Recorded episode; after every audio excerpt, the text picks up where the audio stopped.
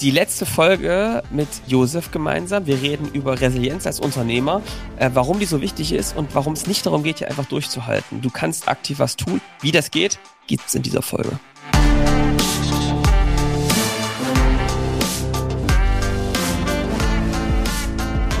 Willkommen zum Scaling Champions Podcast. Konkrete Tipps und Werkzeuge für die Skalierung deines IT-Unternehmens. Hier bekommst du komprimiertes Erfahrungswissen aus über 80 Skalierungsprojekten pro Jahr. Zusammengestellt von Johannes Rasch und Erik Osselmann. Und damit auch von uns ein herzliches Willkommen zum Grande Finale heute. Endlich, endlich, endlich, äh, nach ein paar Verzögerungen, ein paar Verschiebungen, sind wir heute hier in der letzten Folge unserer ersten Ausgabe von Zum Gipfel der Skalierung mit Josef Brunner. Und deswegen möchte ich Hallo sagen. Hallo Josef und hallo Johannes. Hallo, grüße euch, äh, Johannes und Erik. Jetzt werde ich fast sentimental. Unsere ja. letzte Session. Oh Gott. So Letztes Mal. Es war, es war eine Bergaufstieg und wir hatten so ein bisschen beim letzten, bei dem letzten Aufstieg, den wir heute machen, äh, so auf, wir mussten uns erstmal ein bisschen eine Zeit lang akklimatisieren. Wir haben jetzt die Zeit gebraucht, ehe wir unsere Session machen können. Umso mehr freue ich mich, äh, Josef, mal ein Update zu bekommen, wie es so, wie so die Lage ist. Und ich glaube, wir hatten schon mal im Vorgespräch auch darüber gesprochen, es sind ja wirklich wilde Zeiten ähm, und das kann man jetzt nur wirklich mit Fug und Recht behaupten, in denen wir uns hier gerade bewegen. Wir wollen eigentlich auf unserer letzten, auf dem letzten Gipfelanstieg ähm, mal darüber sprechen, ist es eigentlich die, die Aufgabe von Unternehmern, Unternehmerinnen, Resilienz aufzubauen, ähm, irgendwie so auch so ein Resilienzpuffer zu sein für die Welt da draußen. Und was ist denn eigentlich, wie, wie entwickelt man das für sich selbst, auch diese Führung, des Unternehmens in der eigenen Rolle und auch so, du hast vorhin mal kurz gesagt, du bist so ein bisschen der, der auch so ein bisschen das auf, ne, hilft dem Team auch immer frohen Mut zu fassen und nach vorne zu blicken. Wie, wie schafft man das für sich selbst, das auch hinzubekommen? Das ist ja eine mentale Aufgabe. Und ich würde noch ein Thema besprechen, das würde man hinten rausnehmen, weil jetzt haben wir schon die schweren Zeiten erwähnt. Welche Verantwortung können und sollten den Personen wie Unternehmer auch übernehmen. Also, ne, wenn es um politisch-gesellschaftliche, soziale Verantwortlichkeiten gehen, mhm. da sollte man es vielleicht hinten raus nochmal zehn Minuten nehmen und ja. auch so ein bisschen ein Meinungsstück vielleicht dazu machen. Das wäre, glaube ich, auch sehr angebracht mal. So ist es. Josef, was sagst du? Finde ich sehr gut. Mama, gut. let's do it. Let's do it. Ähm, wir, wir starten mal rein. Also ich habe Vielleicht kannst du mal ein bisschen so erzählen, wie waren so die letzten, wie waren die letzten Wochen so für dich? Ähm, wie ist es, wie ist es dir so ergangen? Ähm, was hat das mit Resilienz aus deiner Sicht zu tun? Ja, also erstmal, das vielleicht vorneweg zu schicken, mir geht's natürlich in Relation zu den äh, meisten Menschen extrem gut. Und mhm. ähm, dieser ehrliche Einblick, den ich da geben will, möchte ich auf gar keinen Fall so verstanden wissen, dass ich jammern würde oder sowas oder mich beschweren. Also ich bin ja. mir meiner unglaublich glücklichen Situation mehr als bewusst. Und es ist auch eine, eine ganz, ganz spannende neue Phase für mich, weil ich diese, ähm, diese Geballtheit der Herausforderung so auch noch nicht gesehen habe. Ja. Mhm. Ähm, von daher geht's mir gesundheitlich sehr, sehr gut. Ähm, aber ich bin natürlich äh, in einer Phase, wo ich das halt letztes Mal jemand gesagt, so viel, glaube ich, gearbeitet habe wie in den letzten ja, zwei Dekaden nicht. Also es ist extrem herausfordernd, diese Zeit. Ich glaube auch, dass es auch eine, eine sehr, sehr wichtige Zeit ist, in der wir unsere Transformation der Wirtschaft auch nochmal stark anschieben können. Ähm, aber ich mag das nicht verhehlen. Jetzt, äh, es ist gerade ist viel los, ja. Mhm, mhm.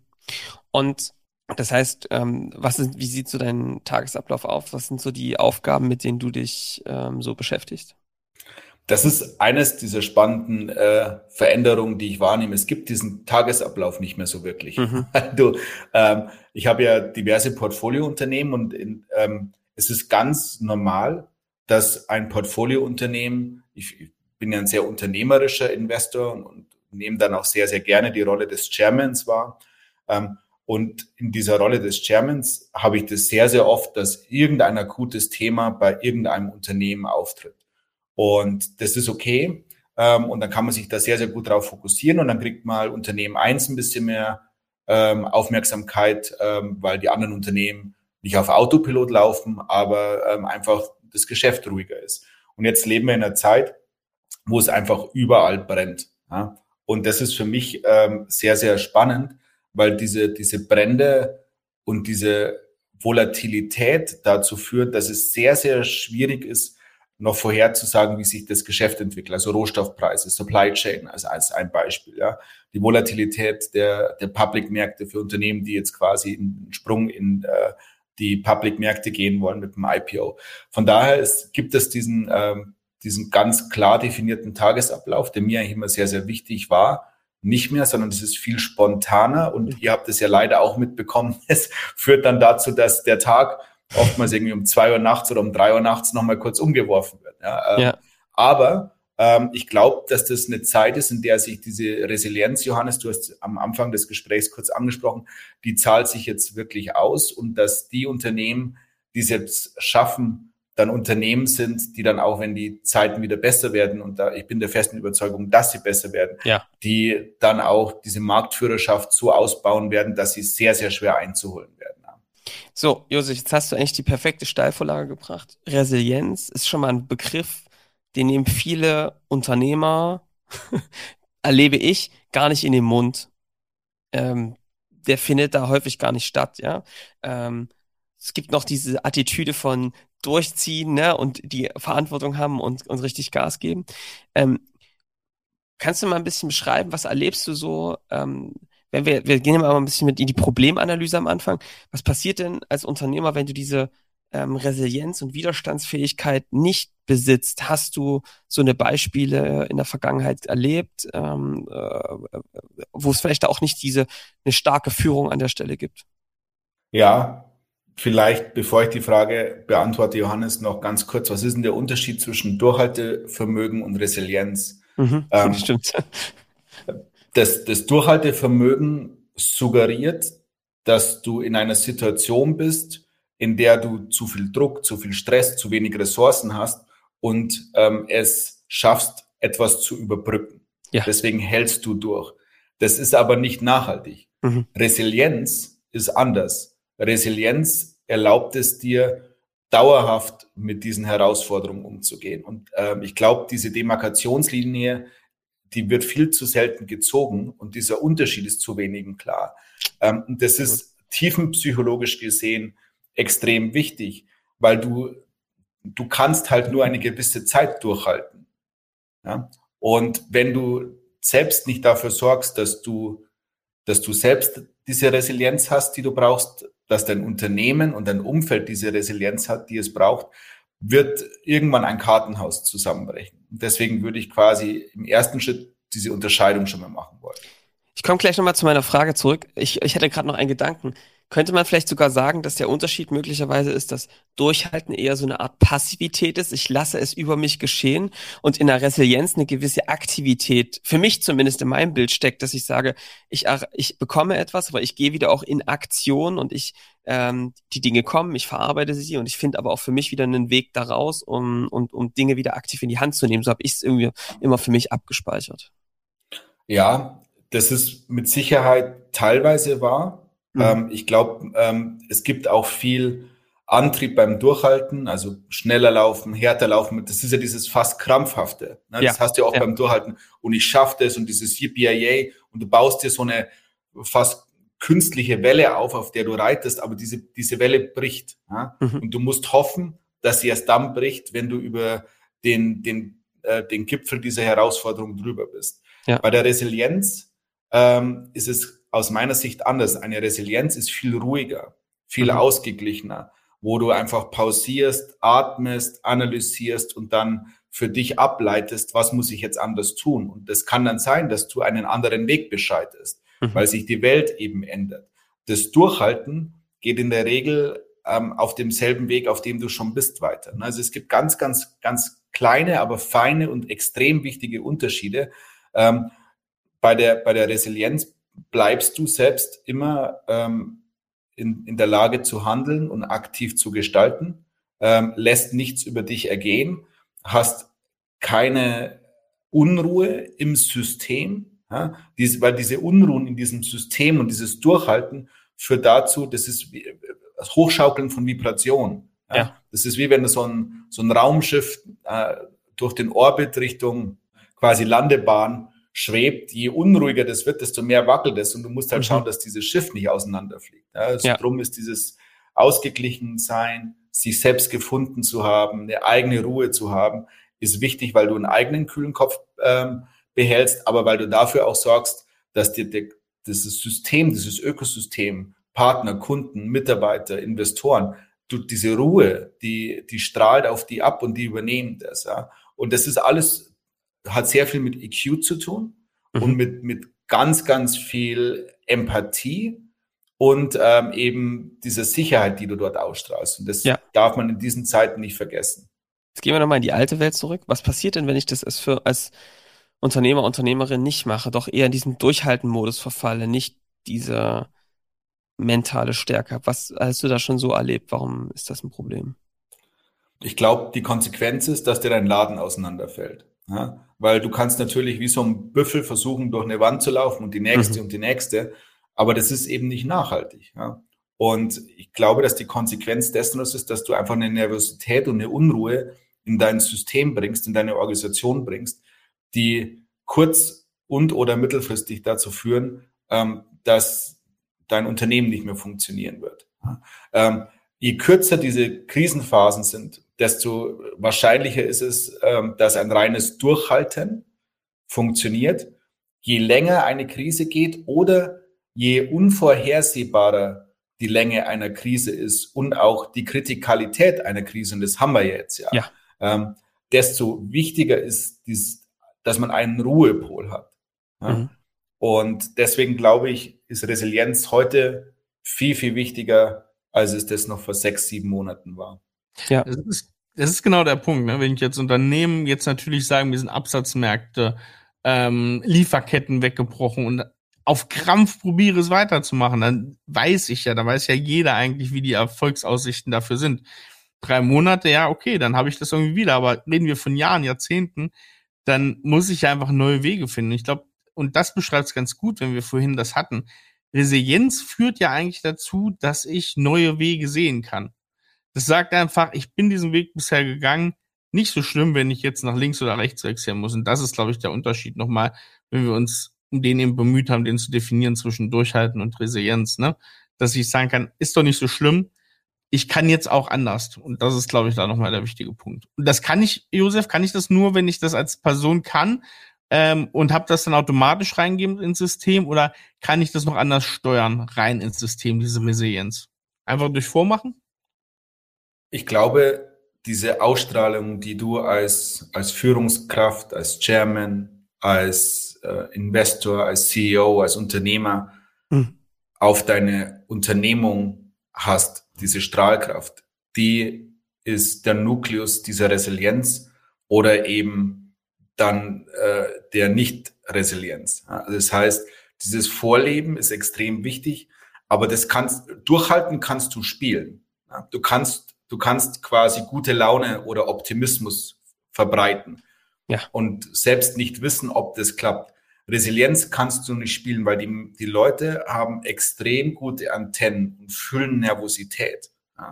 Und ähm, in einer Zeit, in der alles fragil, volatil und nervös ist, ist es extrem wichtig, diese Ruhe auszustrahlen, weil du dadurch Sicherheit gibst. Du wirst zu einer Kraftquelle, ja. Und das wiederum sorgt dann dazu, dass diese Vibrationen, die wir vorhin äh, übertragen auf das Raumschiff kurz hatten, eben sehr, sehr ähm, niederfrequent bleiben. Also die, die schaukeln sich nicht nach oben. Und das ist, das kann man jetzt als subtil äh, titulieren. Ich halte es aber für unglaublich wichtig und wahrscheinlich ist eines der, der Kernattribute, die die Unternehmen, die es jetzt schaffen, äh, miteinander teilen werden. Also könnte man sagen, die Sackgasse der Woche ist, ähm, ähm, ich muss einfach nur durchhalten. ja, es ist, in Durchhalten steckt für mich auch immer eine große Passivität, also diese Passivität und dieses es geschieht, es geschieht über mich, ja. Ähm, stattdessen haben wir über Resilienz gesprochen.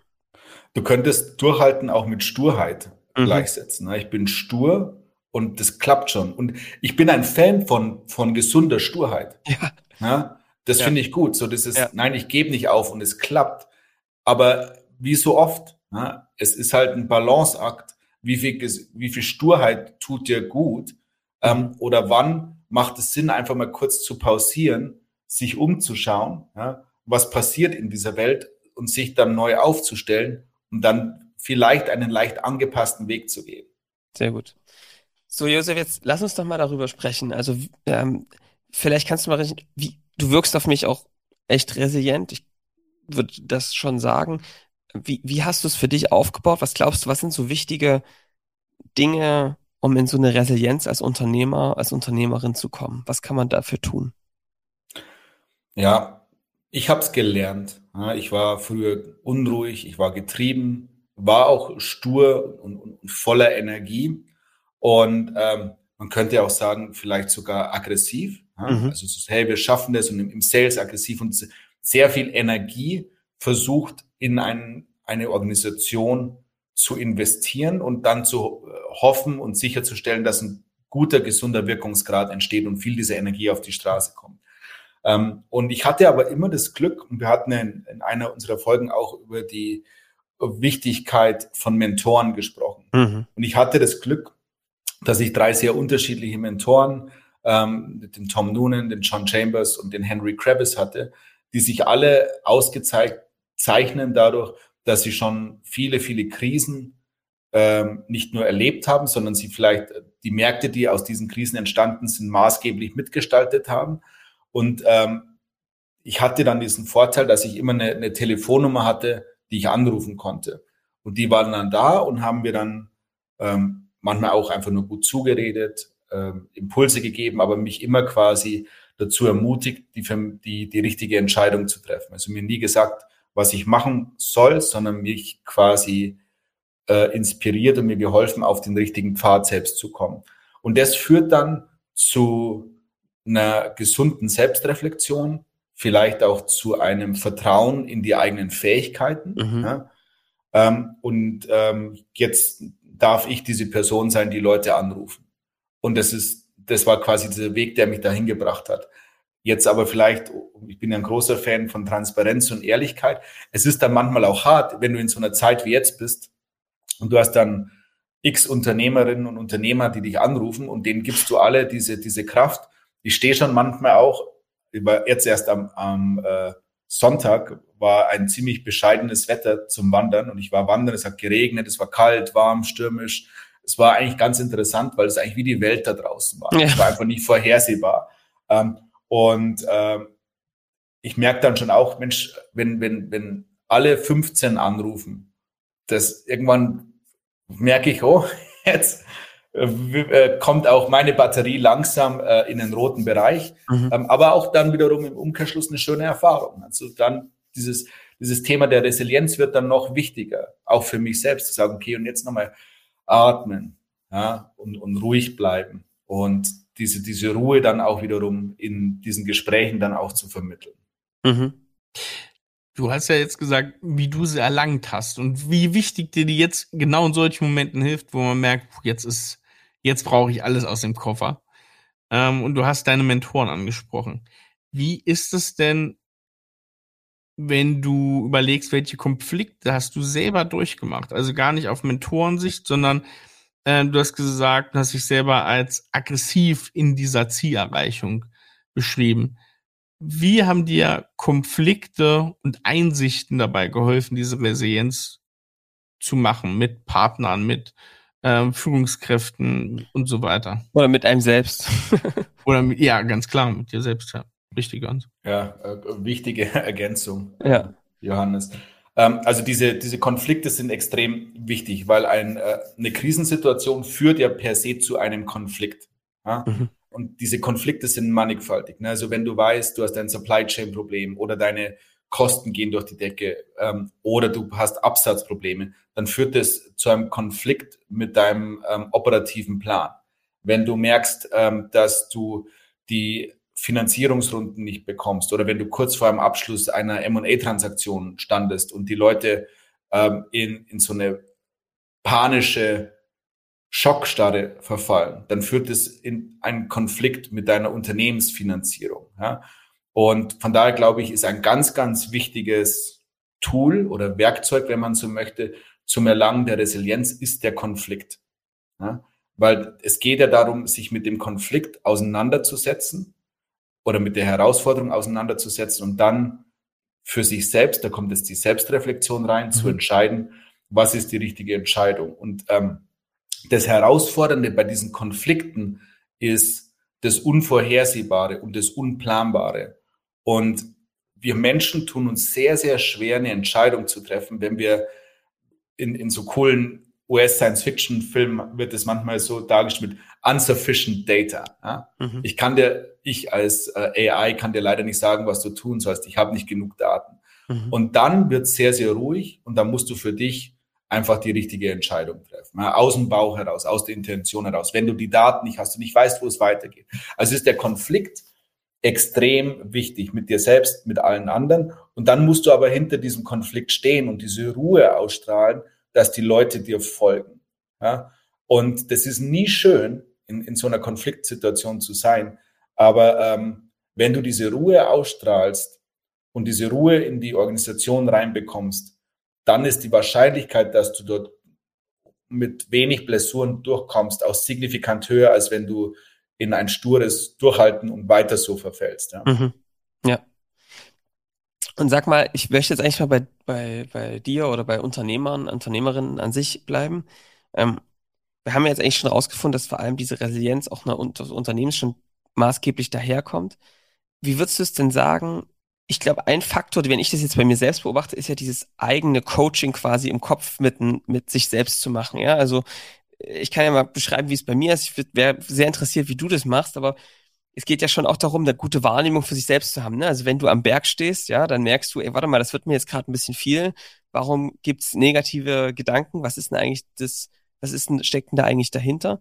Ähm, machst du das aktiv für dich oder wie kommst du dann aus einer äh, ne, Überforderung, es kommen sehr viele Dinge in einen positiven nach vorne äh, Weg. Wie, wie, wie machst du das für dich mental? Gibt's da, hast du da Techniken trainiert oder, oder wie, wie, wie tust, was passiert da im Kopf?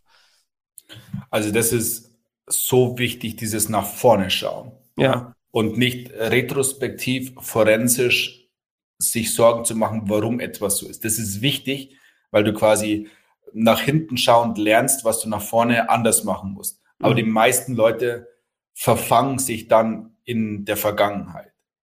Und kommen da ganz, ganz schwer wieder raus. Das hast ja. du, ähm, äh, ein Thema, das wir jetzt noch nicht gestreift haben und ich will uns jetzt hier nicht derailen, ist das Thema der Mediation. Ja. Ähm, und das ist für mich auch eine extrem spannende ähm, Übung gewesen, um zur eigenen Resilienz zu kommen, weil in diesen Konfliktsituationen macht sich im geringeren Maße Sorge breit ähm, und wenn es schlimmer wird, ist es Panik. Mhm. Und das ist ganz, ganz schlimm, wenn, wenn Leute, Investoren, Boards, Führungsteam, wenn die Panik bekommen, dann kannst du auch gleich den, den Stecker ziehen. Ja. ja. Und ähm, da ist das Thema der Mediation sehr, sehr wichtig. Die viele, viele wirklich ähm, Unternehmen mit Potenzial schaffen es nicht, weil es irgendwelche Konflikte gibt innerhalb der Organisation, die nicht aufgelöst werden. Das halte ich für ein so stiefmütterlich beleuchtetes Thema, das so unglaublich wichtig ist. Ja. Ähm, und um ein guter Mediator zu sein, musst du dich in die Lage, in die Situation des oder derjenigen versetzen, die auf den unterschiedlichen Positionen stehen. Und da musst du sie im Sinne einer Lösung zusammenführen und den Blick nach vorne richten. Also du, das ist ähnlich wie Aikido, ist so eine Kampfsportart, wo du ja. diese unterschiedlichen ähm, Energien nimmst und sie versuchst zusammenzubringen, sagen, wo ist denn ähm, das berühmte Alignment of Interest und du setzt sie auf ähm, eine Schiene und schiebst sie alle nach vorne. Mhm. Warum nutze ich dieses Beispiel, ähm, um deine Frage zu beantworten? Weil das unglaublich viel auch Selbstreflexion dann bedingt, dann zu wissen, wo steht denn der, da musst du dich in diese Person reinversetzen. Dadurch lernst du automatisch dich besser kennen, erweiterst aber auch ähm, deine Klaviatur, ähm, wenn du so willst, und deine empathische Klaviatur und schärfst deine Antennen. Und das hilft so unglaublich ähm, bei diesen Konfliktsituationen und sagen, was braucht der oder diejenige jetzt? Ja, manchmal muss man jemanden den Kopf waschen. Hey, reiß dich zusammen. Ja? Manchmal braucht jemand auch ähm, nur, um da ganz offen zu sprechen, die meisten Diskussionen, die ich jetzt in der letzten Zeit hatte, waren eher therapeutisch als fachlich. Ja? Man sagen, hey, wir, wir kriegen das hin, ja. aber nicht jetzt als leere Phrase, sondern wir kriegen das hin, indem wir eins, zwei, drei, vier machen. Ja? Und dann kriegst du die Leute erstmal emotional abgeholt, gesichert und sofort aufgegleist und gibst ihnen eine Aufgabe. Und was du bei diesen Krisensituationen verhindern solltest, ist quasi, wenn man jetzt rein psychologisch sprechen würde, wäre es ähm, Selbstmitleid. Ja, die Welt ist so gemein und warum passiert denn das jetzt gerade? Man könnte auch sagen, dass die Leute zu viel Zeit haben zu denken. Mhm. Ja, und dann kommen sie in so eine Negativspirale rein. Mhm. Und wenn du, äh, wenn du sie aber abholst, ihnen Sicherheit gibst und gleichzeitig einen Weg nach vorne, gibst du ihnen eine Aufgabe. Ja. Damit sind sie wiederum beschäftigt. Und wenn diese Aufgaben dann erreicht werden, dann sehen sie Progress. Okay, es geht wieder nach vorne. ist eine positive genau. Schleife, oder? Du kommst in eine genau. positive Verstärkung. Ich habe da einen Punkt, den möchte ich mal ganz kurz ergänzen, ne, Johannes. Wir saßen mhm. kürzlich mit allen Teammitgliedern im Wald, auf dem Moos, auf dem Boden. klingt jetzt erstmal komisch. Klingt das komisch, klingt erstmal ein bisschen wie so, ja, ein bisschen sektenmäßig. Ja. Nein, und saßen da und haben mit jedem über seine Angst gesprochen, weil seine persönliche Angst. In Verbindung mit der ganz persönlichen Roadmap habe ich danach gesagt, ne, wir haben gestern noch mal so telefoniert, Johannes, da habe ich gesagt, ich habe das Gefühl, dass dieses Unternehmen keine Probleme mehr hat. Keine Probleme, die man nicht lösen kann. Egal, was jetzt kommt, egal, vor welche Stelle man tritt, wenn man das Ganze von den Leuten kennt, das Zielbild, die größte Angst, dann ist es möglich zu machen. Dann ist sich so ein Team auch ganz anders führen und mitnehmen. Das ist, glaube ich, genau das, was du auch meinst, Josef. Mhm. Ja, äh, absolut. Ne? Also du musst diese, diese Transparenz schaffen, du musst äh, die ähm, Herausforderungen einfach und sehr präzise beschreiben mhm. und dann gehst du sie an. Ja. Und dann, dann kommst du aus diesem Fahrwasser daraus. Ja, manchmal heißt es eben, Erik, du hast es einleitend besprochen, heißt es, dass du deine Taktik, vielleicht nicht deine Strategie, aber deine Taktik ändern musst. Ne? Ich, ich bin gerade ähm, mittendrin in so einem Börsengang ja? und es gibt dieses Jahr keine Börsengänge. Ja? Und ich will diesen Börsengang durchziehen. Ja? Und nicht, damit es der einzige Börsengang dieses Jahr wird, sondern weil der einfach so unglaublich wichtig ist. Ja? Jetzt äh, hast du aber die Herausforderung, dass institutionelle Investoren einfach gar nicht investieren. Also ändere ich meine Taktik. Ich investiere persönlich mehr. Ich spreche mit Menschen, die verstehen, welches strategische Potenzial dieses Unternehmen hat und nehme die dann auf diese unternehmerische Reise mit. Ja. Das heißt, anstatt Durchhaltevermögen zu predigen und sagen, ich laufe weiter in diese eigentlich sinnlose Ecke, reflektieren, sagen, okay, was mache ich jetzt? Wie, wie mhm. adjustiere ich jetzt meinen Weg? Ja? Und dazu, wenn ich ein Wort als, als Schwester der Resilienz in den Raum werfen würde, wäre es Ruhe. Du brauchst ja. unglaublich große Ruhe. Und das, mhm. wenn es wuselig wird, nervös, wenn Unsicherheit da ist, ähm, dann ist es, äh, dann ist es schwierig. Ruhe. Immer Ruhe. Und ich glaube, dass die für die Ruhe hilft ja eine große Klarheit. Ne, das ist ja auch irgendwie das, was ich aus dem raushöre, Josef, was du sagst, dass du sagst, guck mal, ähm, ich, ich beschäftige mich erstmal damit zu verstehen, was ist eigentlich bei mir im Kopf los. Ich verstehe dann, was die Ursache ist und dann finde ich, komme ich in die Aktivität, schaffe mir einen Plan, schaffe Klarheit und dadurch kann ich irgendwie diesen Weg in Ruhe gehen, ne? wo andere hektisch hin und her gehen, kann ich dann einen Schritt nach dem anderen sauber gehen. Ich glaube, das ist schon ein ganz, ganz wichtiges Learning, ne? dass diese Plan, diese Klarheit ganz, ganz entscheidend ist, um diese Ruhe auch auszustrahlen. Das, ja, und der Fokus auf das Langfristige. Ja. Die ähm, viele ähm, haben kurzfristige Ziele. Also ich mhm. habe also eigentlich ein sinnloses kurzfristiges Ziel ist eine Bewertung als Beispiel. Ja. Ich wollte doch diese Bewertung, weil 1, 2, 3, 4, 5. Ja? ja die Welt hat sich da draußen gedreht, geändert. Ähm, das heißt ja nicht, dass dein dass das Potenzial deines Unternehmens irgendwie limitiert ist, ne? sondern es ist ein, ein, ein kurzfristiges Ändern der Außenumstände aber dein langfristiges Potenzial kann genauso groß oder wahrscheinlich sogar größer sein, weil es viele deiner Mitbewerber nicht schaffen werden. Und eines der, der Themen, die mich wirklich, die ich auch nicht verstehe, ist, dass in dieser Welt, in der wir leben, in dieser unternehmerischen Investmentwelt, so viel kurzfristig gedacht wird. Ja? Und das führt immer wenn du kurzfristig denkst, gibst du immer langfristig enorm viel Potenzial auf. Ja? Und, das, dies, und das übersetzt in Klarheit, also dann ich stehe weiterhin zum Zeitpunkt X auf dieser strategischen Stelle. Ja? Ich muss jetzt äh, anstatt äh, große Schritte zu machen, vielleicht ein bisschen trippeln. Ja? Aber das ändert langfristig überhaupt nichts. Ja? Total. Und das quasi hinterlegt mit Klarheit.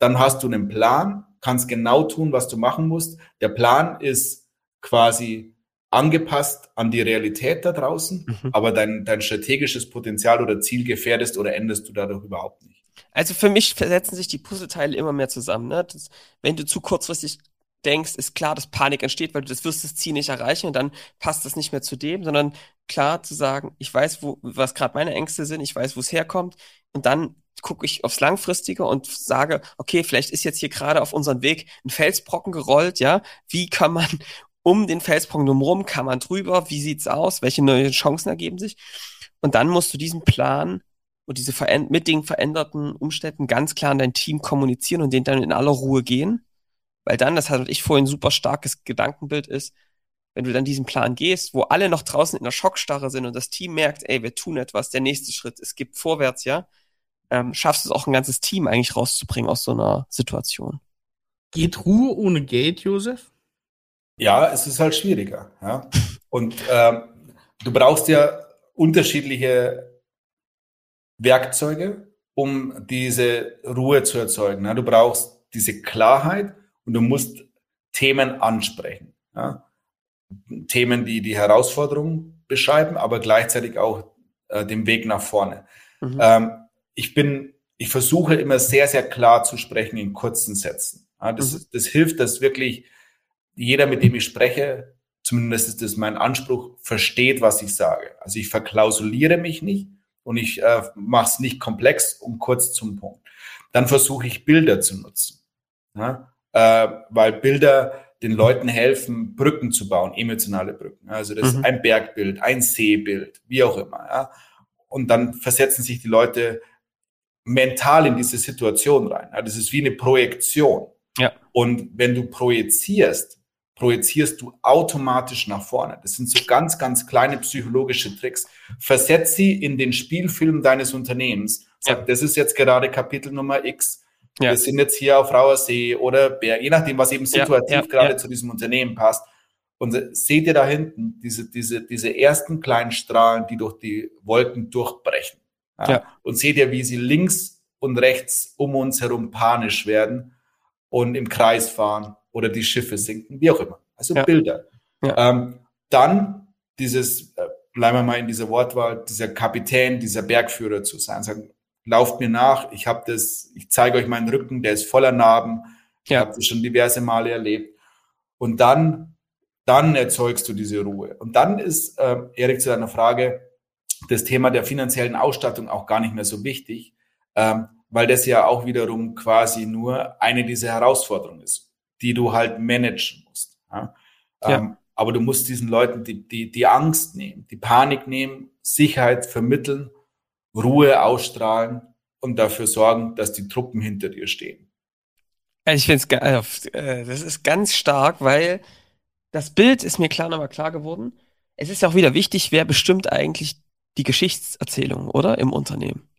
Wenn du das nicht aktiv tust und sagst, guck mal, wir sind nicht auf einer rauen See, ohne Horizont, überall gehen die Schiffe unter und ja, vielleicht sind wir der Nächste, der vom Kraken gepackt wird, ja, sondern du sagst, guck mal, es hat ein, da ist ein Berg, ich sehe schon, ne, was die Etappen sind. Ich war da auch schon ein paar Mal oben, ich kenne andere Krisen und wir machen jetzt genau das und das. Das finde ich ganz, ganz stark. Ja, das ähm, ist nichts Nebensächliches, sondern ganz, ganz wichtig, für die, wie die Geschichtserzählung dazu ist.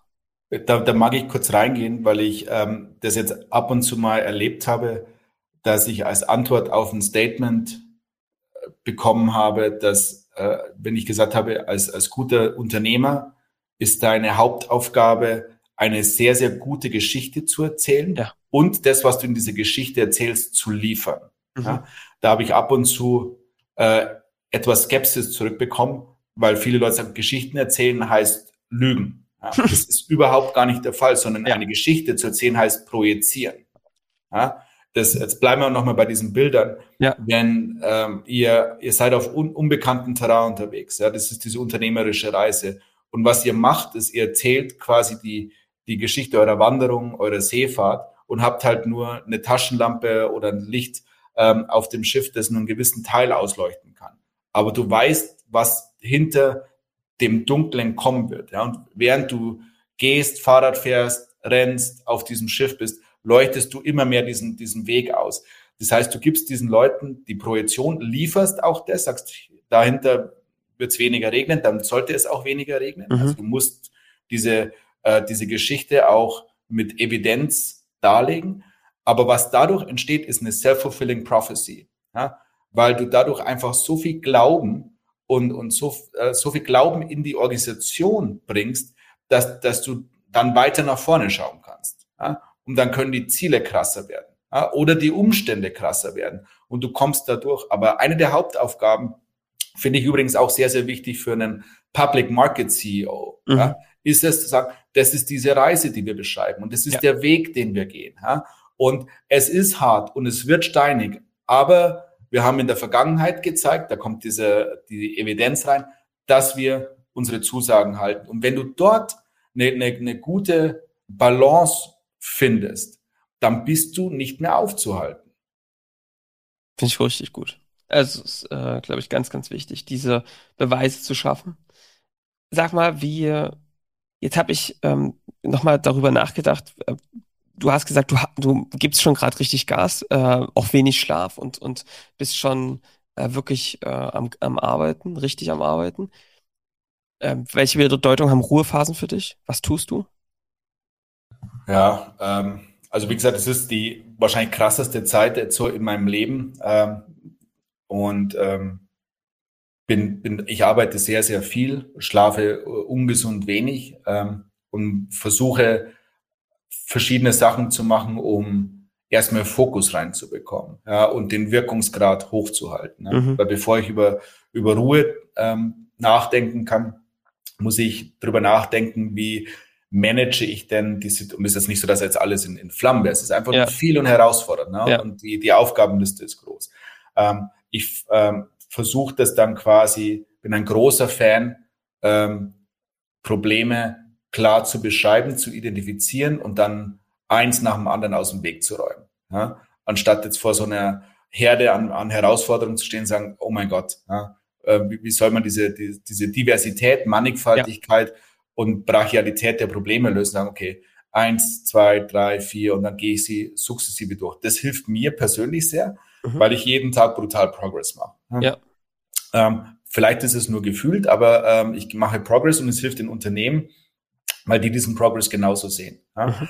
Ähm, und ähm, dann ähm, versuche ich eine gute Balance zwischen harter Ansprache und ähm, Beschützertum in diese Diskussion zu legen. Also wenn ich jetzt mit jemandem ähm, die sechste oder siebte Diskussion zu dem genau selben Thema hatte, sagt, dann werde ich auch ein bisschen härter. Du musst es jetzt selbst machen. Also ich ja. möchte ein guter Chairman oder Investor zu sein, heißt nicht, dass jemand Aufgaben outsourcen kann.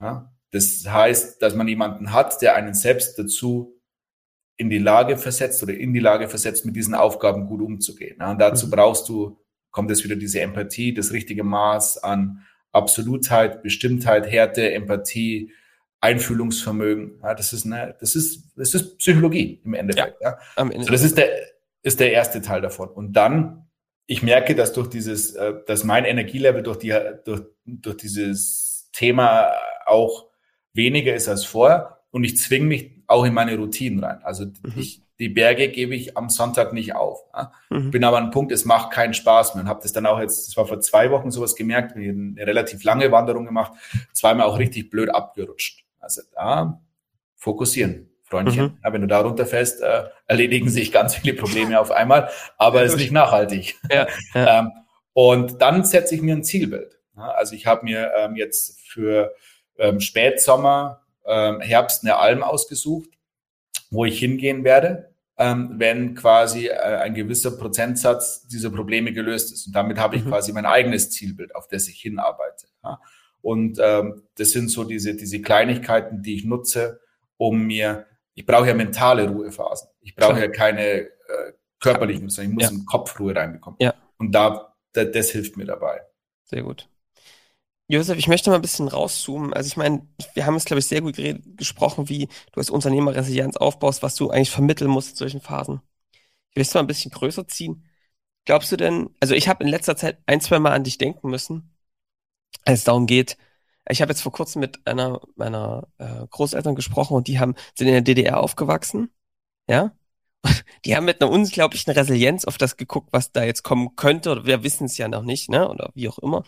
Ähm, und haben gesagt, ja, wir kennen das schon, Mangelwirtschaft, ne, oder wenn mal was nicht so in vollkommen Übermaße vorhanden ist, wie man das so in den letzten Jahren gewohnt ist. Die hatte eine sehr große Resilienz, möchte ich sagen, ja.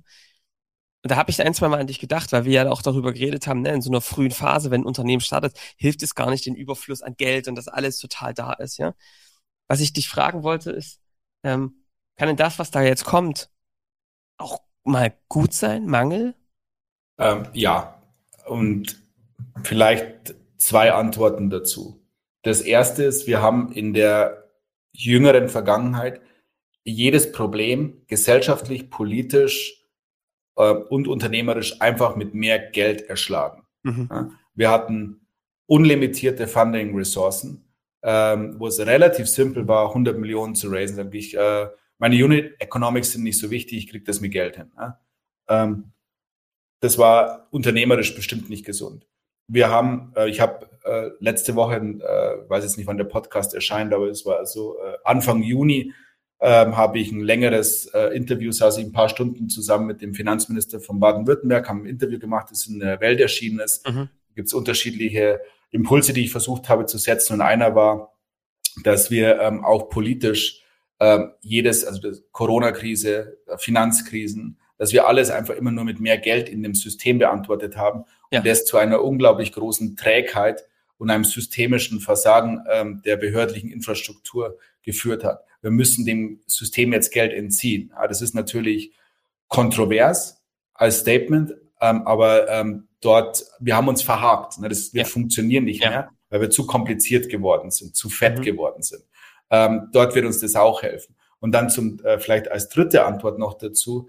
Ich finde den Ausdruck der Mangelwirtschaft fast arrogant, wenn man sich überlegt, ähm, was dieser Mangel in Relation zum Rest ja, der Welt bedeutet. So ist es. Ähm, was ich sehr, sehr spannend finde, ist, dass dadurch Transparenz wieder entsteht. Also wo kommen Lebensmittel her? Na, wie funktioniert unsere Gesellschaft? Wir haben uns ähm, fast künstlich entfernt von der Realität des Lebens ja, mhm. und haben uns unsere eigene Blase erschaffen. Und jetzt merken wir, wie fragil dieses System ist und in welchem Kartenhaus wir sitzen. Ja. Wir, wir merken, wie wir als Gesellschaft, inklusive, aber nicht nur unseres politischen Systems, durch Nichtstun fahrlässig uns in eine solche Abhängigkeit gebracht haben. Das ist nicht nur Russland gegenüber. Ja. Wir haben uns extrem abhängig gemacht und haben das Zepter des Handelns ähm, aus der Hand gegeben und völlig vergessen, wie ähm, die Basics unserer Gesellschaft, Infrastruktur, Ernährung und so weiter funktionieren. Wenn jetzt die aktuelle Krise als Weckruf dient, dann kann das unglaublich gesund sein, weil wir uns entschlacken und verschlanken können und weil wir aus dieser Notwendigkeit wieder Souveränität gewinnen können im Energieumfeld, im Ernährungsmittelumfeld. Ja? Und wenn wir das hinbekommen, wird es zum Beschleuniger unserer wirtschaftlichen Transformation werden, ja. die uns dabei hilft, souveräner zu werden. Und das finde ich einen sehr, sehr schönen Gedanken. Und das ist mein Zielbild, mein gesellschaftliches Zielbild. Du, du sagst es ganz richtig, weil es ist Cleverness am Ende, ne? Also was, der, dir kommt so ein bisschen die Cleverness abhanden, wenn du es nicht machen musst. Es wird oft wenn man dieses Beispiel bedient, warum ist zum Beispiel Estland so gut in kommunaler, digitaler Verwaltung? Warum können die das? Und dann wird immer als Totschlagargument gesagt, naja, das ist ganz anders. Das ist auch, die haben mit ganz anderen Herausforderungen zu kämpfen. Wir sind ja größer, bei uns ist das so strukturiert und so strukturiert. Aber man kann auch sagen, naja, die kommen auch aus einer anderen Cleverness, weil vielleicht nicht alle Ressourcen so vorhanden waren, als die umgestellt haben und jetzt das sehr gut machen. Ich sehe das auch so, der Energiesektor, ne? Ist ein totaler Punkt. wie will ich mit dem Energiesektor aus so einer, aus dem Wohlstand heraus anders machen, wenn ich sage, ja gut, das Öl reicht noch, das passt noch, das passt noch, da rede ich jetzt mal nicht drüber und niemand sieht, es ist jetzt nötig. Also dieser Mangel führt ja auch erst dazu, dass man sagen kann, jetzt muss ich es aber mal anpacken. Face it. Der, der Mangel ist dein Freund, ja. weil der Mangel dazu führt, dass du dir wirklich Gedanken machen musst, wie du deine Ressourcen vernünftig umsetzt und den größtmöglichen Wirkungsgrad erzeugst. Und das haben wir gesellschaftlich komplett verloren. Wir haben einfach immer mehr Geld auf, auf jegliches Problem geschmissen und haben nur noch Symptome behandelt. Ja? Und haben die, die Kernthematiken überhaupt nicht mehr angegangen. Das ist also der, der eine Teil. Mangel ist dein Freund. Das zweite Thema, das mich wirklich umtreibt, ist, dass wir politisch und gesellschaftlich nicht mehr Ende zu Ende denken. Wir haben es komplett verlernt, Sachen durchzudenken und dann strategisch langfristig zu handeln. Ja? Mhm. Ähm, und das ist ein, die, die Rechnung dafür bezahlen wir jetzt. Wenn wir das uns jetzt allerdings wieder angewöhnen, wird unser komplettlich, unser kompletter staatlicher Apparat schneller werden. Es wird eine, eine klare Verantwortlichkeit äh, dazu geben. Ähm, es werden anhand dieser Ende zu Ende Versorgungsketten, Energie, Ernährung, Mobilität, Sicherheit, äh, werden ganz, ganz neue globale Champions entstehen können, ja. die wirklich global maßgeblich diese, diese so notwendige Transformation mitgestalten. Ja. Wenn wir diese ähm, Impulse aber nicht aufnehmen und ähm, bockend und fett in unserer Ecke, äh, wie, wie im, im Kindergarten in der Ecke sitzen mit so einer Mütze auf, sagen, aber ich will das nicht und das ist doch doof, dann wird, wird dieser Zug ohne uns losfahren. Und dann haben wir ein enorm großes gesellschaftliches Problem, weil wir in so vielen Sachen Weltmeister geworden sind, inklusive der Umverteilung. Ja? Mhm. Und es, wir sind zu einem Punkt gekommen, wo das Erwirtschaften, wo du dich für das Erwirtschaften entschuldigen musst. Mhm. Ja? Und ähm, wir wie kein anderer Staat in der Welt umverteilen. Und ich habe überhaupt nichts gegen Gerechtigkeit und Umverteilung. Ich finde das unglaublich wichtig. Aber ähm, irgendwo muss das herkommen. Irgendwo muss diese Wertschöpfung stattfinden und die kann und sollte hier stattfinden. Und wenn dieser Ruck durch uns als Gesellschaft geht, dann haben wir enorm viel erreicht. Und dann ist das eine Riesenchance, diese Krise, in der wir sind. Weißt du, was ich, Josef, so ganz spannend finde? Sind zwei Punkte. Das erste ist, das, was du gerade erzählt hast, ne, ist ganz spannend, weil das sind ja auch oft die Ansprachen, wenn so ein größeres Unternehmen, Traditionsunternehmen, was lange mit trägen Prozessen auch zu tun hatte, auf einmal vor wirklich eine Krise gesetzt wird. Und die, und da gibt's ja unglaublich viele Erfolgsgeschichten. Es gibt auch ein paar, ganz viele Nicht-Erfolgsgeschichten. Aber der Ruck so groß war, dass es auf einmal die, das, diesen Zug nach vorne wieder gibt, ne, diese Fitness, ja, das, das, ich kann mich immer, immer an diese Folgen gemeinsam erinnern, wo du gesagt hast, das hilft dir als Unternehmen, versteh das, der Mangel dein Freund ist am Anfang, weil der hilft dir, die richtigen Dinge zu tun. Du kannst keine Verschwendung erlauben, du musst draufbleiben. Und so haben sich auch große Unternehmen ähm, transformiert, ne, durch solche Schocks. Von daher, ich sehe das auch so als Chance. Und mein zweiter Gedanke ist, für dich jetzt als Zuhörer, selbst wenn das, was Josef und wir erzählen, alles nicht stimmt, ja, was clever daran ist, ist, dass es einem selbst hilft, äh, in die Zukunft zu blicken. Man kann sich ja immer entscheiden, was man glaubt und was man nicht glaubt. Und dann gibt es sowas wie eine self-fulfilling prophecy. Ich glaube, es ist schon ganz wichtig. Es gibt bestimmt auch, Josef, ganz viele Beispiele, um es anders zu denken, richtig? Äh, und, und Möglichkeiten, es anders zu denken. Aber wenn du auf dieser, auf diesem Weg folgst und sagst, ich sehe die Chancen und ich sehe, das ist, werden die für einen selbst und natürlich auch für die Gesellschaft viel mehr kommen, ja. Und irgendwo musst du ja anfangen.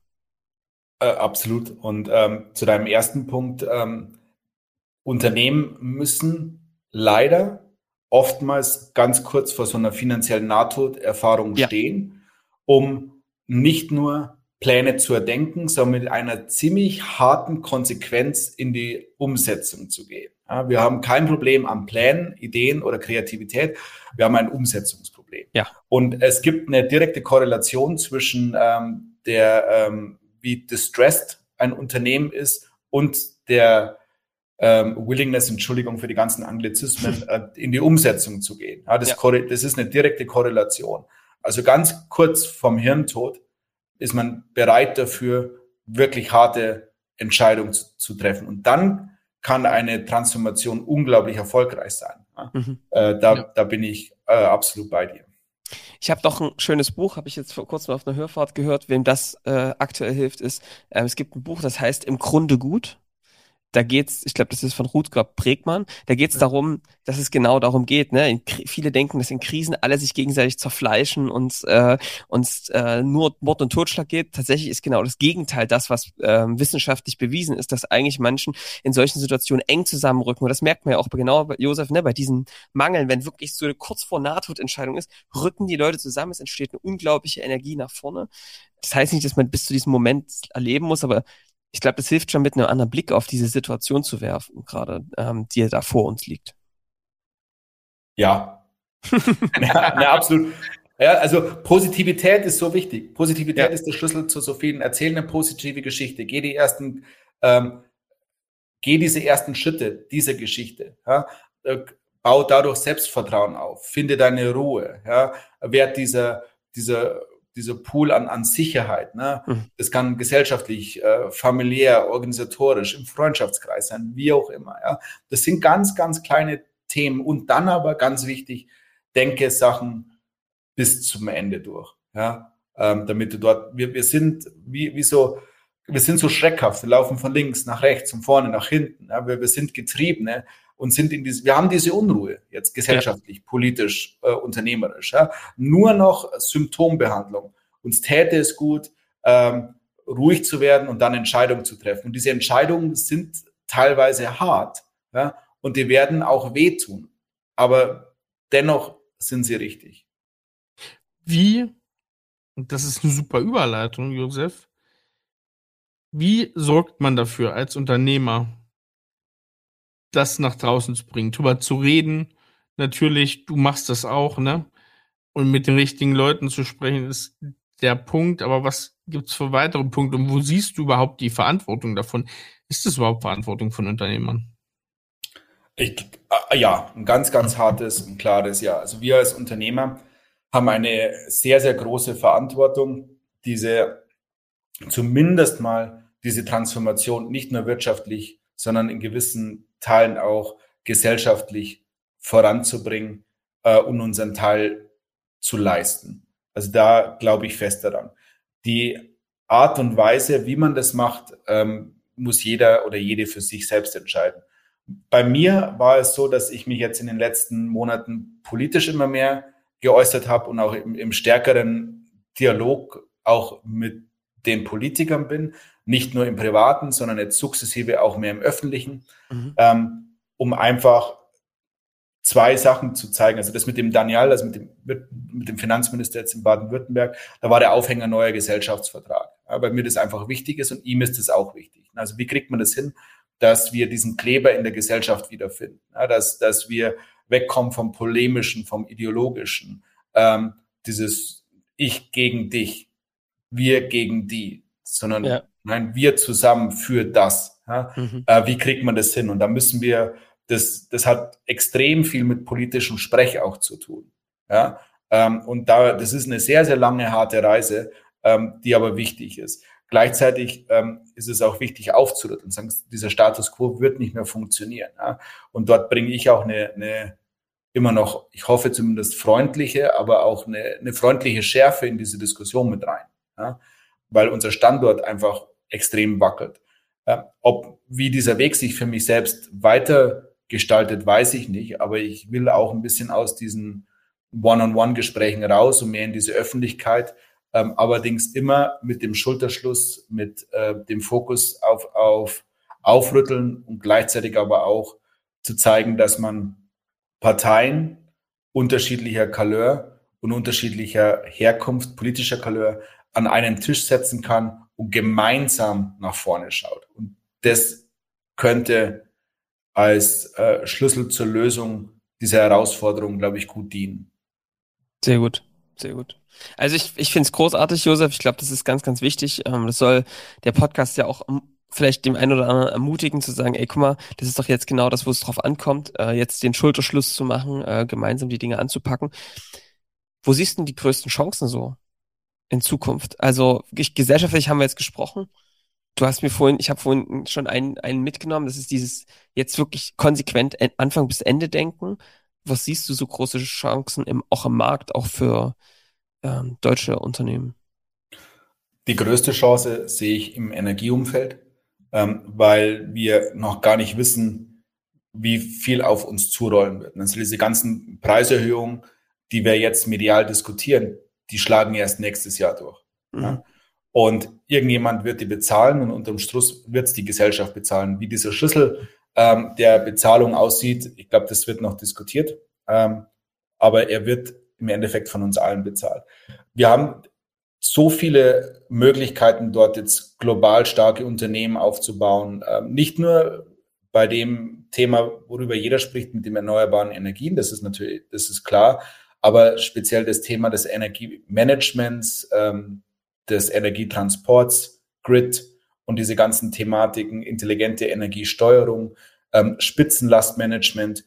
Dort können extrem spannende Unternehmen entstehen, die wirklich Marktführer in diesen unterschiedlichen Segmenten werden können. Also daran glaube ich sehr. Ich glaube, dass das Thema Ernährung sehr, sehr spannend ist, ähm, weil wir auch die Fragilität äh, in diesem Umfeld ähm, stark gem gemerkt haben. Das sind jetzt mal so zwei Beispiele, bei denen ich sehr, sehr stark dran glaube, ähm, dass dort wirklich Unternehmen mit extrem viel Substanz entstehen können, die dann im Umkehrschluss auch diese Transformation, die wir brauchen, auch maßgeblich mitgestalten und mitbeschreiben. Und ähm, jetzt, jetzt mal wieder positiv denken.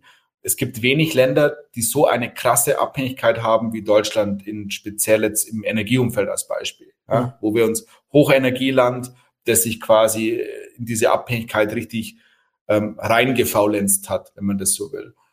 Jetzt aber im Umkehrschluss, wenn wir das gut lösen, und ein Unternehmen entstünde oder Unternehmen entstehen, diese, diese Brandhürde dort löschen, dann wird es allen anderen Ländern, die vielleicht ein geringeres Maß der Abhängigkeit haben oder eine Verzögerung dieser Welle haben, auch helfen. Dadurch ja. baust du einfach ein, so viel Substanz auf, ja, und mhm. beschreibst selbst diese Transformation, dass ich ja. glaube, das ist eine irre Chance. Ja. Sehr cool, sehr cool. Wie siehst du so die Software-Tech-Branche ähm, B2B insgesamt in, in den nächsten Jahren, auch durch diese Veränderung? Ähm, also Energie wird einen großen Teil an Software auch haben, also Spitzenlastmanagement, ja. Steuerung, intelligentes Pricing, intelligenter Verbrauch, das ist alles Software. Ähm, als ein Beispiel, das ist auch viel B2B. Ja. Mhm. Das ähm, finde ich spannend. Ich glaube, dass das ganze Thema Cybersecurity ähm, eine einen noch größeren, ich will nicht sagen Renaissance erleben wird, aber das wird ja. nochmal eine, eine ganz andere Kritikalität der ab, Absicherung der Infrastruktur bekommen. Ab durch den Hype-Cycle hoch in die Umsetzung, oder? Äh, ab, absolut, ja. ja. Ähm, also ähm, Cyber wird, wird unglaublich ähm, wichtig werden. Das ist das, das zweite große Thema. Ich glaube, dass sich bestimmte Potenziale jetzt nicht so erfüllen werden, ähm, wie wir gedacht haben, aber andere umso stärker kommen werden. Mhm. Ähm, also Convenience-Themen, Nice-to-Have-Themen werden, glaube ich, weniger wichtig. Das finde ich gut. Mhm. Und die Themen, um die es wirklich geht, ich glaube, darauf wird die Gesellschaft ähm, und die Kunden auch mehr schauen. Da wird quasi auch im Zuge der unterschiedlichen Souveränität, die wir da jetzt brauchen, militärisch, strategisch, geopolitisch, energieversorgungstechnisch, ernährungsversorgungstechnisch, da wird extrem viel Potenzial entstehen, aber auf beiden Seiten, auf der B2B-Seite als auch auf der B2C-Seite. Ja, sehr cool. Johannes, willst du denn hier nochmal für die letzte Folge so ein, eine rasche Zusammenfassung machen? Klar, eine rasche Zusammenfassung versuche ich. Also ich habe natürlich ähm, sehr viel gelernt, dass diese Bedeutung zwischen Resilienz und Durchhaltevermögen, ja, dass es nicht nur darum geht, hier irgendwie auszuhalten und in der Passivität zu bleiben und ähm, und auch ne, das über sich ergehen zu lassen, sondern es darum geht, Resilienz zu entwickeln. Und das zieht sich eigentlich durch die ganze Folge. Es ist Resilienz angefangen erst beim Unternehmer, bei der Unternehmerin. Wie gehe ich selbst damit um? Was bin ich für eine für ein Vorbild, auch für mein Team? Wie kann ich erstmal auch für mich selbst eine Klarheit schaffen? Was sind eigentlich meine Themen, die mich gerade so am meisten beschäftigen und die dann auch auf eine klare Roadmap zu bringen? Dabei habe ich ehrlich gesagt ziemlich spannend, diesen Unterschied zwischen Taktik kurzfristige Ziel, kurzfristiges Vorgehen und dieses langfristige. Also konzentriere dich auf das langfristige und verändere dann deine Taktik. Das kannst du nämlich auch jedem. Das ist konsequentes Handeln. Viele haben, glaube ich, Angst davor, sich dann nicht Inkonsistenz zu verhandeln, wenn sie das verändern. Aber wenn du auf dem langfristigen draufbleibst und sagst, es hatten sich Dinge verändert, wir müssen die Taktik ändern, ist das, glaube ich, ganz wichtig. Ist ein ganz wichtiger Hinweis von Josef.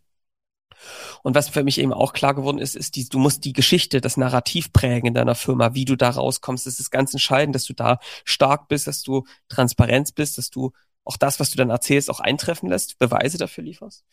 Und was ich eben mitgenommen habe, ist, es ist schon auch Resilienz für ein ganzes Unternehmen. Ne? Ich glaube, dass die, dass wenn du dann in einen gewissen Mangel kommst, das auch gut sein kann. Das ist ja auch das, wie wir die Folge echt hier beendet haben. Für die Gesellschaft, für Unternehmen kann das ein riesen Wachstumsmotor sein, wenn man das richtig jetzt clever angeht, nach vorne positiv schaut. Ähm, also ähm, eigentlich eine Folge, die Mut macht und äh, das ist ja auch genau die Idee hier. Ne? Das soll, so soll es ja auch äh, sein. Sehr schön. Ich würde sagen, aus der Natur ne, kennen wir ja durchaus auch so ein was Relevantes, wo man sieht, Stress ist ganz wichtig für gutes Ergebnis. Ähm, die Extraktwerte im Wein, die steigen ja, wenn die Rebe Stress hat, ne?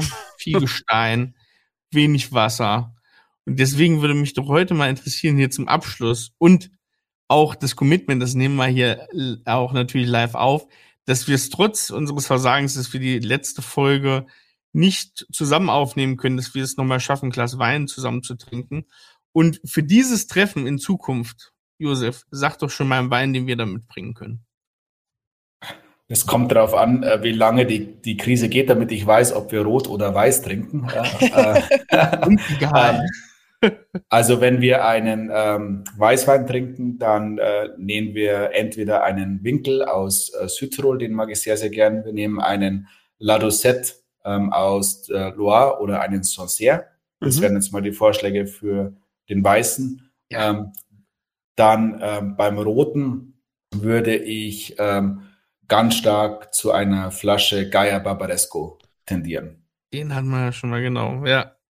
Den lustig, den, den Winke, äh, da du nennst, wir hatten jetzt ähm, auch ein bisschen unser Quarterly, Joe Fix, wie auch immer, da hatte ich den ähm, Vorberg mal dem Team so mal gezeigt. Das ist, äh, ist auch auf Begeisterung gestoßen, aber das ja. stimmt, der Winke sollte man fürs nächste Mal mitnehmen. Also Kellerei Terlan, äh, ich sehe, da bist du auch Fan. Schön. auch architektonisch, eine feine Gegend. Äh, super. Also Josef, ähm, also ich muss viel mehr über Wein mit dir sprechen. Ich, wir müssen hier mal das Mikro ausmachen und eine Kamera. ich rufe die jetzt öfter mal an. Sehr schön. Ähm, Josef, es hat uns ganz viel Spaß gemacht, diese Serie, die, ich weiß gar nicht, wie viele Folgen wir jetzt insgesamt hatten. Ich glaube, sechs Folgen oder sowas oder fünf oder mhm. irgendwie sowas in die Richtung. Hat uns ganz viel Spaß gemacht. Danke für deine Zeit, deine Eindrücke hier. Äh, ich glaube, das Feedback, was wir immer zu bekommen haben, war riesengroß, auch zu dieser Folge. Und das Schöne ist, wenn ihr jetzt erst einsteigt, ihr könnt das alles ja nochmal hören. Wie hat's dir gefallen, Josef? Also grundsätzlich immer sehr, sehr gut. Was mir am, am meisten gefallen hat, war äh, das der, der Zuspruch. Ähm, und das ähm, ist teilweise überraschend, wenn ich irgendwie auf so einer Konferenz oder sowas bin, wie, wie viele zuhören und wie viele auch etwas mitnehmen. Äh, und das ist schön. Ähm, das, das gibt mir persönlich sehr, sehr viel, weil ich ja das, diese Narben, die ich auf dem Rücken habe, ja auch weitergeben möchte und ähm, halt ich als, als Person nicht skaliere. Und das war, glaube ich, wenn ich das so formulieren darf, das, was mich am meisten gefreut und auch überrascht hat, war, wie, wie, wie viel Menschen da mitnehmen. Und das hat mir unglaublich viel gegeben, auch die Motivation, sich die Zeit da immer rauszunehmen. Das ist meistens gar nicht so sehr einfach und nicht so trivial, mhm. aber es ist wichtig. Und ähm, von daher möchte ich mich sehr bei euch für die Bühne bedanken, an jeden, der, der zuhört, äh, für das Ohr. Und ich hoffe, dass, was wäre meine Hoffnung, wenn jetzt jemand nach dieser Stunde oder sowas, über die wir heute gesprochen haben, ähm, auflegt oder dann die Folge beendet und sagt, das war eine gut investierte Stunde. Das äh, fände ich schön. Also Josef, ich kann das auch nochmal sagen. Ich habe, wir haben jede Menge gelernt ähm, und haben die Zeit sehr genossen und witzigerweise ähm, auch nochmal stärker gelernt, dass diese Härte zu sich selbst was total Energiegebendes sein kann. Ähm, obwohl ja man ja oft denken könnte, das wäre genau das Gegenteil der Fall. Also von daher auch das ähm, muss man wirklich sagen. Und du bist öfter in unseren Strategie-Meetings und auch in meiner Strategie-Map tatsächlich vorgekommen, als ein Beispiel, wie man eben härter zu sich machen kann. Und ich glaube, auch durch diese Folge ist bei uns so ein bisschen diese kultivierte Unzufriedenheit gekommen. Und ich würde immer sagen, stellt euch mal vor, Josef stände hier, der würde euch noch eine ganz andere Geschichte erzählen. Ähm, von daher, ähm, nee, auch echt nochmal vielen Dank. Es hat uns auch persönlich total äh, weitergebracht. Ja. Klasse. Ja. Sehr schön. Dann würde ich sagen, wir verabschieden uns hier. Du weißt, was du zu tun hast, der hier zuhört. Äh, teil das Ganze gerne mit denjenigen, von denen du denkst, die könnten sich auch dafür interessieren. Die ziehen ja auch einen Mehrwert draus. Das ist auch für die eine gut investierte Stunde. Und dann bewerte uns doch gerne bei iTunes, bei Spotify. Und wir hören uns dann schon in der nächsten Woche wieder. Bis dahin, macht's gut. Ciao. Ciao, ciao.